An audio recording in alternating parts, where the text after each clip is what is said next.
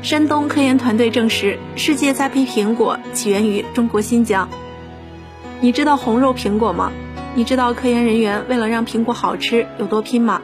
山东农业大学陈学森教授团队，数十年如一日，探寻优质野生种质资源，通过基因测序证实中国境内的新疆野苹果是世界栽培苹果的起源。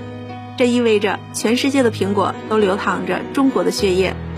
陈学森带领团队利用这世界独一份的种质资源，选育具有中国心的红肉苹果。